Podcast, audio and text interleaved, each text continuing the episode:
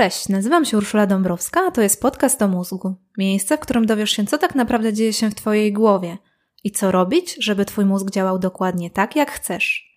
Jeśli nie zawsze, to przynajmniej częściej niż teraz.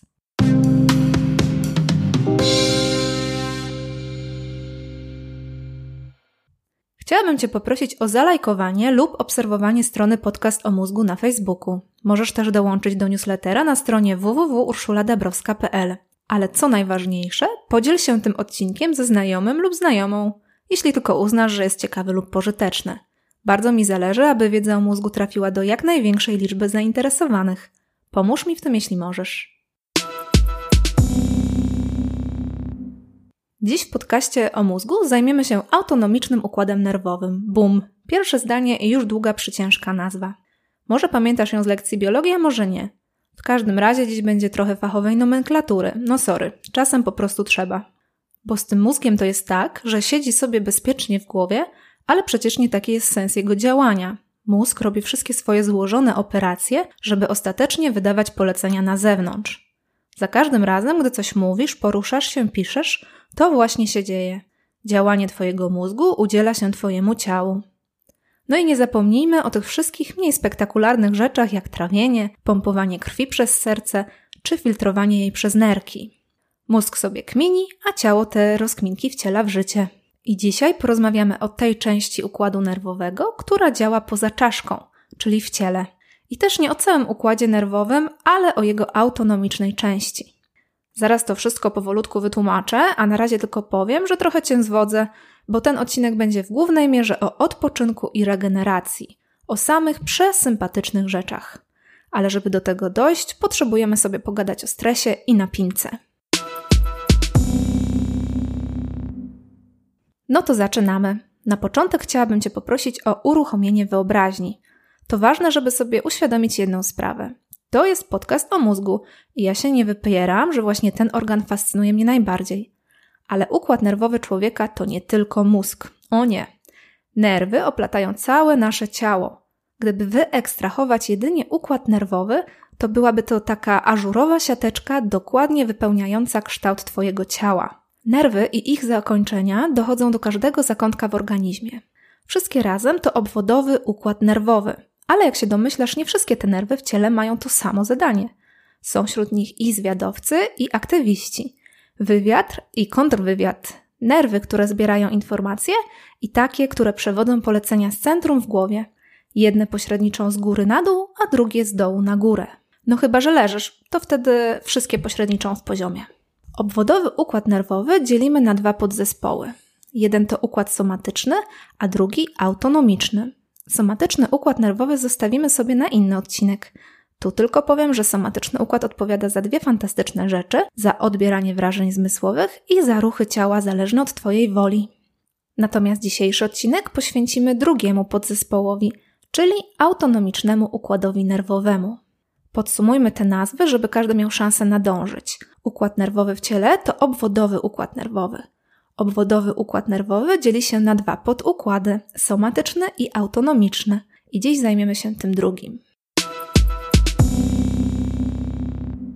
Ej, no fajne są te nazwy, takie chwytliwe i nie za długie. Nie no, żarcik. Jak dla mnie są beznadziejne i to dopiero początek. Ale co zrobić? Taka ta neuronauka jest. Z zewnątrz nieprzystępna, bo obwarowana trudnymi, a często wręcz brzydkimi nazwami. Ale za to w środku magia. Same najciekawsze rzeczy o człowieku i jego funkcjonowaniu. No ale trzeba przebrnąć przez tę barierę nomenklatury i obiecuję, że zrobię co w mojej mocy, aby to było tak bezbolesne, jak się da. A powiem szczerze, sama się z tym zmagam. Nawet nie wiesz, ile czasu męczyłam się z nazwą własnego podcastu. Bo wiesz, ja nie mam złudzeń. Słowo mózg jest takie atrakcyjne inaczej. Brzmi równie ładnie jak głos albo wrzód. No jeszcze po angielsku to jako tako brain, czyli rain albo gain, deszcz albo zdobywać.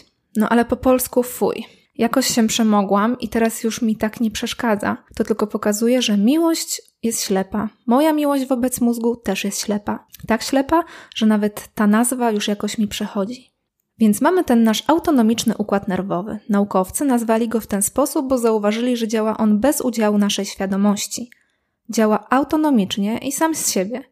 Jeśli chcesz sięgnąć po kieliszek z białym winem, to masz tego świadomość i możesz zdecydować, czy złapiesz elegancko za nóżkę kieliszka, czy normalnie za czaszkę. W wykonaniu tego polecenia z mózgu pomoże Ci wspomniany wcześniej układ somatyczny. A w przypadku układu autonomicznego to, jakie masz zdanie o sytuacji, nie ma znaczenia. Układ autonomiczny zadziała, jak mu się spodoba. Trawisz i pocisz się, czy tego sobie życzysz, czy wręcz przeciwnie. Elegancko lub nie. To dla autonomicznego układu jest totalnie bez znaczenia. Ogóle to, co myślisz, mało go obchodzi. Ale teraz pstryczek w naukowcom, którzy nadali nazwę układowi autonomicznemu. Pomylili się. Jest w dużej mierze samodzielny, ale nie na 100% autonomiczny. W większości rzeczywiście działa jak chce, ale człowiek jest w stanie go przechytrzyć i świadomie na niego wpływać. O tym opowiem pod koniec odcinka. Na razie przyjrzyjmy się uważnie układowi autonomicznemu. Pora na kolejne podziały i kolejne świetne nazwy. Układ autonomiczny działa bez naszej wiedzy i świadomej kontroli. To wszystko, co można o nim z grubsza powiedzieć, bo układ autonomiczny dzieli się na dwa całkowicie przeciwstawne podukłady. Ich działanie jest tak różne, jak tylko to można sobie wyobrazić. Podzespoły układu autonomicznego są jak noc i dzień, gaz i hamulec, yin i yang, czarne i białe, podwójne espresso versus melisa na uspokojenie. Te dwa podzespoły to układ współczulny i przywspółczulny. I teraz zatrzymajmy się przy tych nazwach, bo jeszcze sprawę skomplikuje. W piśmiennictwie bardzo często używane są synonimy tych nazw pochodzące z łaciny, czyli układ sympatyczny i parasympatyczny. Już się domyślasz skąd tytuł tego odcinka. I jak to zapamiętać? Proponuję skojarzyć, że krótka nazwa odpowiada krótkiej, a długa długiej nazwie. Współczulny i sympatyczny to to samo. Podobnie przywspółczulny i parasympatyczny. I jak już mamy to sparowane, to dodajmy jeszcze dwie łatki, które wreszcie coś o tych układach nam sensownego powiedzą. Bo same te nazwy to tak nie za wiele. A więc te łatki to gaz i hamulec. I tu też sprawdza się zasada krótkie do krótkiego, a długie do długiego. Krótko, czyli współczulny, sympatyczny, to gaz. Długo to przywspółczulny, parasympatyczny, czyli hamulec. Bardziej klarownie i mnemotechnicznie to się już chyba nie da.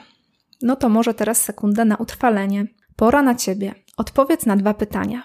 Pierwsze pytanie. Który układ działa w ciele jak gaz?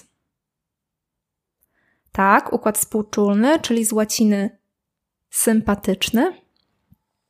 Drugie pytanie, a który układ działa jak hamulec? Tak, to układ przywspółczulny, czyli parasympatyczny. Aha, ja będę przez ten odcinek używała wszystkich tych nazw, więc zachowaj czujność. No i mam nadzieję, że dzięki temu ta wiedza zostanie Ci w głowie do końca świata, bo świetnie się przydaje w każdej rozmowie o stresie, strachu, regeneracji, relaksie, odporności, a nawet w rozmowie o seksie. No ale uprzedzam fakty. Zacznijmy od rozwinięcia naszych łatek. O co właściwie chodzi z tym gazem i hamulcem? Już tłumaczę. W naszym organizmie dzieją się różne rzeczy i jak już wiemy, nie wszystkie są zależne od naszej woli. Autonomiczny układ nerwowy zarządza całym tym bałaganem. Jego część przywspółczulna, czyli parasympatyczna, to hamulec działania. Włącza te funkcje organizmu, które wiążą się z regeneracją i trawieniem. Gdy twój organizm zaciąga hamulec, wszystko zwalnia i uspokaja się. Spada tętno, tempo oddechu, ciśnienie krwi, zmniejsza się napięcie mięśniowe, za to przyspieszają procesy trawienne, wydzielanie śliny, kwasów żołądkowych, żółci z woreczka żółciowego, insuliny z wątroby. Przyspiesza także perystaltyka jelit. To teraz wizualizuj. Świeczki, kominek, kocyk, ciepłe kakao, delikatna muzyka w tle, wełniane skarpetki. Brzmi jak opis Hygge, duńskiej sztuki szczęścia. No właśnie coś w ten deseń. Układ przywspółczulny na pewno działa w takiej okoliczności na całego. A co na to pedał gazu? Oczywiście robi wszystko na odwrót. Układ współczulny, czyli sympatyczny, podnosi tętno, przyspiesza oddech, hamuje pracę układu trawiennego, kieruje krew do mięśni szkieletowych. Czemu to robi? Pewnie się domyślasz. Układ współczulny to system alarmowy w naszym organizmie, który mobilizuje ciało w sytuacji zagrożenia albo wyzwania, czyli mówiąc językiem XXI wieku, wciska gaz pod wpływem stresu. Dlatego to właśnie temat na topie. Jeśli nie zawsze, to na pewno w 2020 roku. Układ sympatyczny, wbrew nazwie, wcale miły nie jest. Jasne, przydaje się i przydawał naszym przodkom. Wszystkie ssaki i wiele zwierząt w ogóle zawdzięcza swoje przetrwanie właśnie układowi sympatycznemu, czyli współczulnemu. To on mobilizuje nasze ciało i przygotowuje do ucieczki albo walki. Przed milionami lat pozwalał umknąć przed drapieżnikiem, ale dziś zatruwa nam życie. Uaktywnia się za każdym razem, gdy włączamy wiadomości, dostajemy głupi mail od klienta albo ktoś zajedzie nam drogę w godzinach szczytu. Nasz niesympatyczny układ sympatyczny nie rozróżnia prawdziwego zagrożenia od tego, które wyobrażamy sobie tylko w naszej głowie. W tym miejscu odsyłam Cię do odcinka dziewiątego pod tytułem Strach się bać, bo temat strachu, stresu i układu sympatycznego są ze sobą ściśle związane. Ale żeby nie było, że ja tak jadę po tym układzie współczulnym, czyli sympatycznym. W sumie to ja go bardzo szanuję. Właściwie to jest pozytywny bohater, który padł ofiarą własnego sukcesu.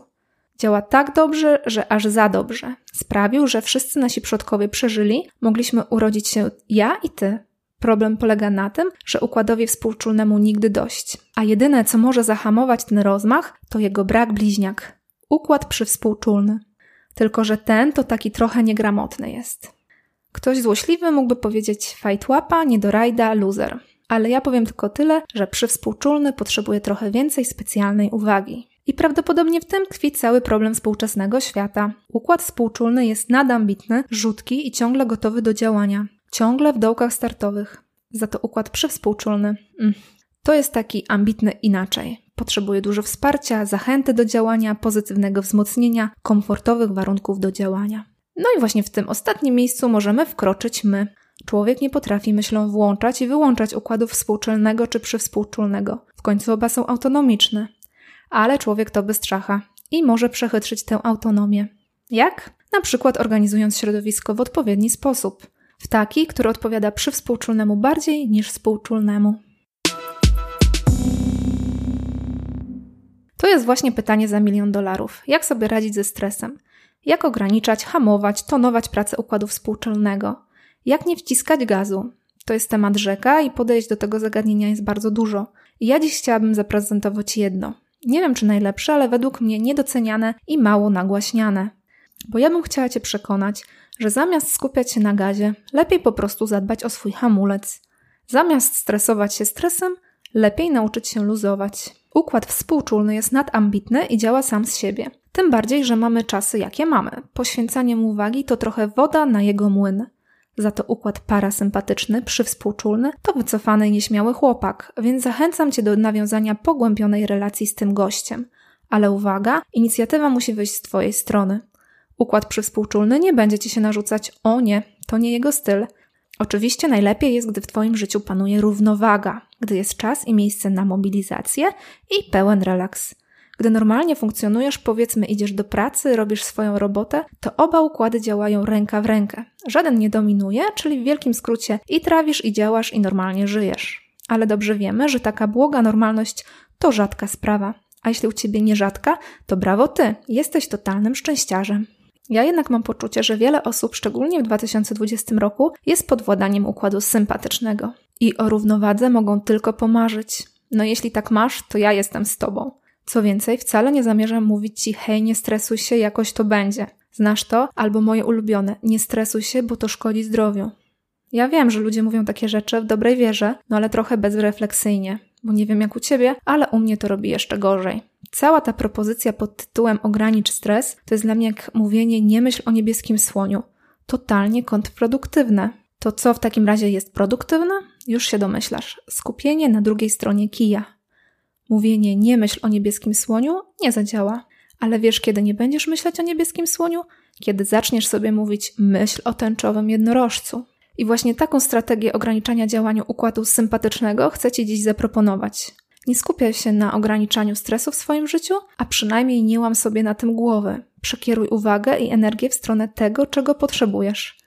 A potrzebujesz remedium, błogiego i regeneracyjnego działania układu parasympatycznego. I teraz opowiem Ci, jak można sprawić, aby układ przywspółczulny, nasz wewnętrzny hamulec, częściej gościł w Twoim życiu. Opowiem Ci, jakie okoliczności go zwabiają, kiedy jest skłonny do pełnego zaangażowania i co zrobić, żeby mógł stać się sensowną przeciwwagą dla swojego niesympatycznego, sympatycznego brata. Chcę, żebyś wziął, wzięła pod uwagę pięć obszarów, które możesz zorganizować tak, aby układ przywspółczulny miał szansę działać i robić swoją magię. Pierwszy obszar to rzecz tak podstawowa, że aż głupio mi o tym mówić. To sen.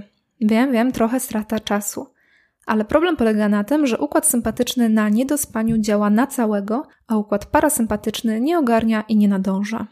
Głupia sprawa, ale trzeba być wyspanym, żeby móc się zrelaksować. Im mocniej nie dosypiasz, tym mocniej wciskasz pedał gazu. I to jest takie trochę błędne koło, bo jak nie możesz się zrelaksować, to nie śpisz dobrze, a jak nie śpisz dobrze, to ci coraz trudniej złapać kontakt z wewnętrznym hamulcem. Drugi obszar to ruch. Łagodny wysiłek fizyczny to działanie, które zaprasza układ przespółczulny do pracy, ale tylko łagodny. Aktywność fizyczna to wspaniała rzecz, ale łatwo przejść granicę między relaksem w ruchu, a wysiłkiem, który sam w sobie już jest stresem. To, co sprawdza się u prawie każdego, to spacer. Inny łagodny ruch to yoga, rozciąganie, spokojny taniec. Trzeci obszar to Twoja przestrzeń. Chodzi mi o Twoją własną prywatną jaskinię, gdzie jest czysto, przytulnie i bezpiecznie. Układ parasympatyczny to wybredny gość. Taka trochę prima ballerina. Kiepsko się czuje w bałaganie, brudzie, ostrym świetle, przy elektronicznych ekranach i hałasie.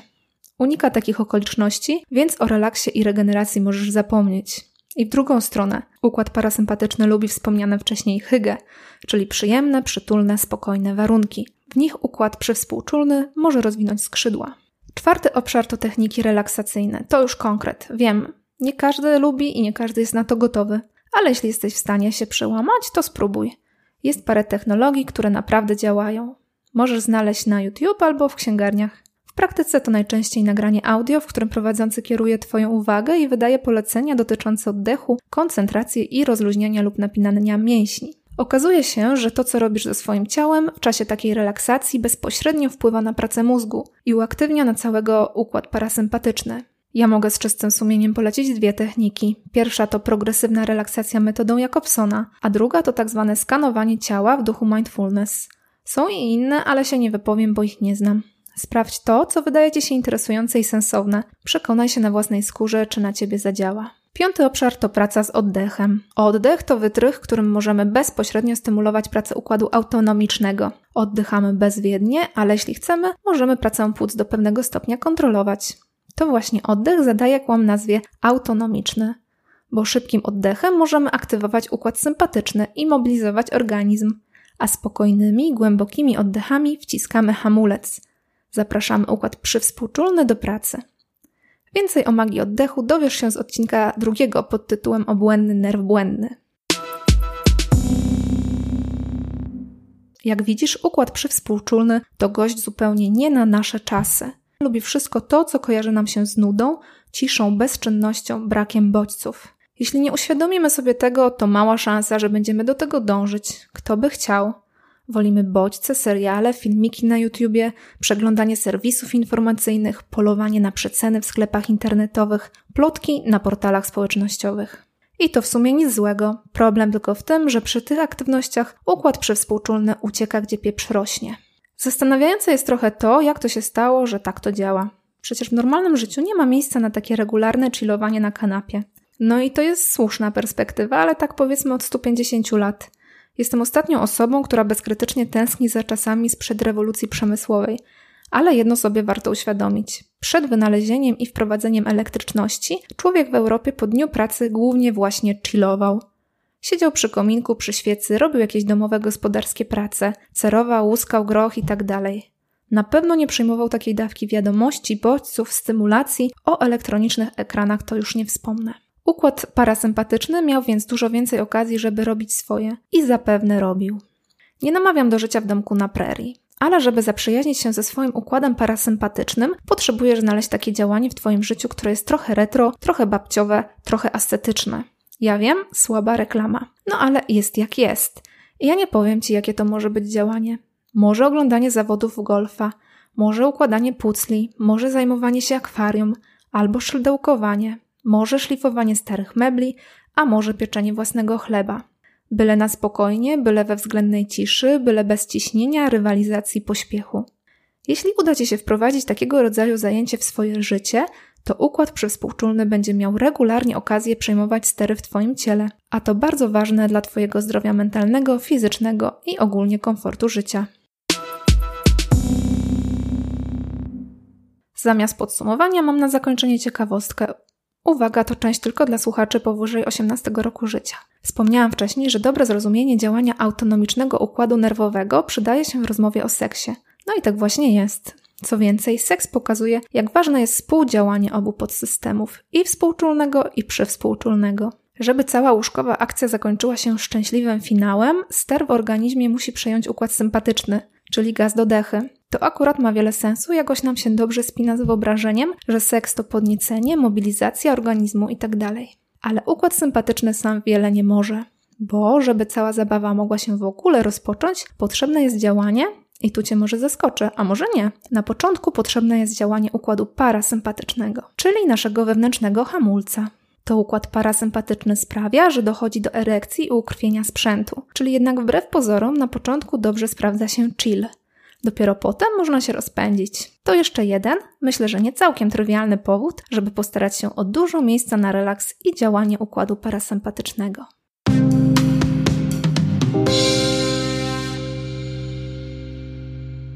Dziękuję Ci za wysłuchanie tego odcinka. Jeśli chcesz więcej informacji na mój temat, zapraszam Cię na stronę www.urszuladabrowska.pl.